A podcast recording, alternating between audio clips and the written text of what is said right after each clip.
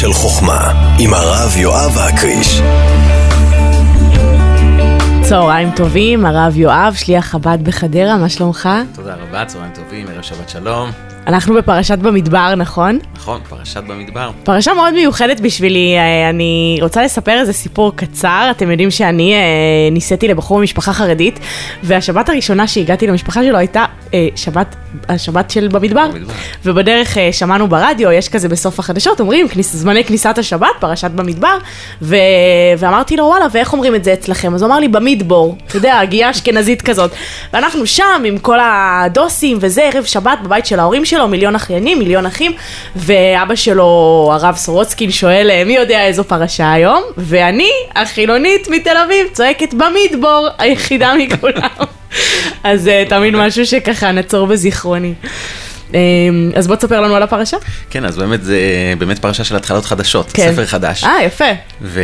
לא סתם יצא ככה. כן, מעולה, זה באמת סיפור חדש בחיים. כן. וסיפור חדש שלנו, שמתחיל אה, השבוע, השבת. מקבלים את התורה. אה, מקבלים את התורה, באמת זה קשור לשם, שם מאוד מוזר, במדבר. מה יכול להיות כבר מסר בתוך מילה של מדבר? מדבר הרי זה בדיוק הפוך מהחיים, אין שם צמחייה, אין שם חיים, שום דבר לא מתפתח שם. ואומרים לנו, זה ספר חדש, זה הסיפור שלך במדבר. וזה מאוד מעניין. וזה קשור דווקא עם אחד מהאתגרים הגדולים שיש לנו בדור שלנו, קשב וריכוז. כמעט וואו. כל אדם שני שנשאל אותו, הוא יגיד, נו, בטח, אני עם בעיית קשב וריכוז, אני מאובחן. כן. ברמה כזו או אחרת, כולנו משוכנעים שיש לנו קצת בעיה להתרכז בחיים. כן, אני חושבת שגם הטכנולוגיה מחמירה את זה, אפרופו מה שדיברנו על זה בתחילת התוכנית, אז לגמרי אני מזדהה. נכון. הקשב שלנו מאוד מתקצר. הוא מאוד מתקצר, רמת הריכוז אה, הולכת ומתקטנת וקטנה, ואנחנו באמת שואלים את עצמנו, איך אפשר להתרכז יותר, להעמיק יותר, ליצור משהו אמיתי, עמוק, לאורך זמן? איך יוצרים כזה דבר? והמסר הוא במדבר. מה זה במדבר? יש דבר מעניין. למה התורה שהזכרת לפני כן היא ניתנה דווקא במדבר? היה יותר מתאים לתת אותה ככה בעיר הבירה, במקום אה, יישוב, במקום ככה שכבר אנחנו שקועים בו, או גרים בו, במדבר, באמצע שום מקום. אז יש לזה שתי מסרים הפוכים. המסר הראשון, מדבר זה מקום ששייך לכולם, זה בחינם, והתורה זה בחינם, זה לא שייך לאף אחד, לא שייך למשפחה, לא שייך למפלגה, זה פשוט שייך לכולם וזה בחינם, תבוא תיקח. זה המסר הראשון של במדבר. המסר השני הוא, כמו שבמדבר אין כלום, רק שלא יישאר לך כלום, אז תוכל לקנות את התורה. וזה מאוד מוזר. אתה קונה את התורה דווקא שאין לך כלום, אתה צריך לתת את הכל. הרי אמרת לך שזה בחינם.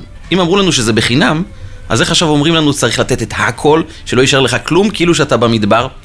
אז האמת היא שזה מדבר על שתי רמות של קשר.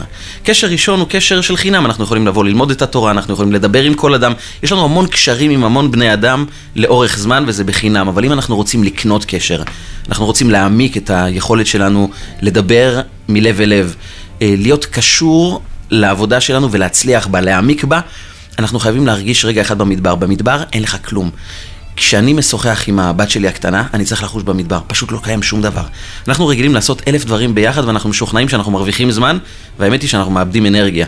כי היום אני חושב שאף אחד לא רק אוכל, כולם אוכלים ושולחים וואטסאפ וקוראים חדשות, ואנחנו מרגילים לאט לאט את המוח שלנו, שאנחנו לא עושים שום דבר ועושים רק אותו, אנחנו לא נוכחים במקום שבו אנחנו נמצאים.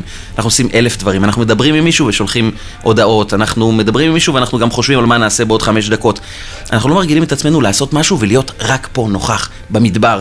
והתורה באה ואומרת לנו בפרשת השבוע, אם אתה רוצה באמת להיות קשור, אתה רוצה סיפור חדש בחיים שלך, פשוט תהיה במדבר, תיצור אי של חיבור. כשאדם משוחח עם אה, החבר שלו, בעל עם אשתו, אישה עם בעלה, אנשים עם הילדים שלהם, אנחנו עוסקים בעבודה, אנחנו לומדים משהו, בוא ניצור אי של חיבור. פשוט לא קיים שום דבר אחר. וזה הסוד של לקנות תורה, לקנות חיבור, לקנות תקשורת עם מישהו אחר גם. וואי, איזה יופי, הרב יואב. תודה רבה על זה. תודה רבה, קורין. שבת שלום.